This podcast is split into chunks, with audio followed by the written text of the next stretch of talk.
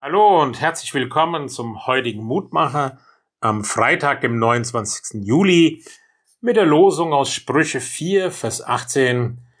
Der gerechten Pfad glänzt wie das Licht am Morgen, das immer heller leuchtet bis zum vollen Tag.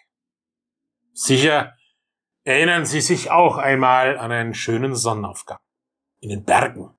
Erst fahl und kalt und mit einem Mal ein Leuchten von der Bergspitze, das sich dann rasch ausbreitet. Nach und nach bringt die Sonne schwarze braune Schattenhänge zum Leuchten, zum Glänzen wie Gold.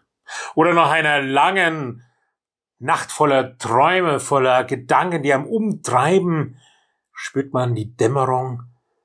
Noch ist die Sonne unsichtbar, aber es wird hell. Und das Sonnenlicht zeigt dann die Wirklichkeit wieder, wie sie ist, und die Gedanken lichten sich. Wenn die Bibel vom Licht spricht, dann fällt zweierlei auf. Es spricht nicht von irgendwelchen mystischen Strahlen, sondern vom Licht in Person von Jesus Christus. Und dass es immer um eine Art Kampf und um einen Sieg über die Finsternis geht. Die christlichen Morgenlieder besingen das immer wieder.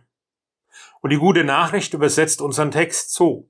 Das Leben derer, die Gott missachten, ist wie finstere Nacht. Sie kommen zu Fall und wissen nicht, worüber sie gestolpert sind.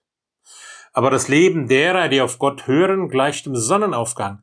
Es wird heller und heller, bis es völlig Tag geworden ist. Christusleute gehen nicht dem Sonnenuntergang, sondern dem Sonnenaufgang entgegen. Nicht der Weltuntergang droht, sondern der Weltaufgang ist verheißen.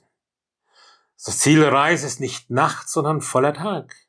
Nicht Wirtschaftskrise, nicht Pandemie, nicht Klimakatastrophe, nicht alles Krankheit und Grab, so bedrohlich und problematisch das alles auch ist.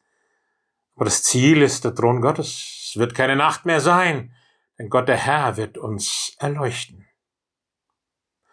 Von Mose lesen wir einmal, nicht nur sein Pfad glänzt, sondern sein Gesicht. Eine Gottesbegegnung bringt sein Gesicht zum Glänzen. Auch das ist uns verheißen. Jesus sagt, ich bin das Licht der Welt. Wer mir folgt, hat Licht.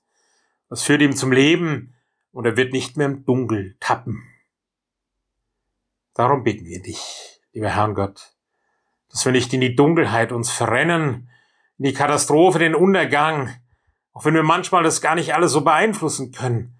Aber wir dürfen die Hoffnung haben und den Glauben, dass du das Licht bringst und dass das Licht siegen wird.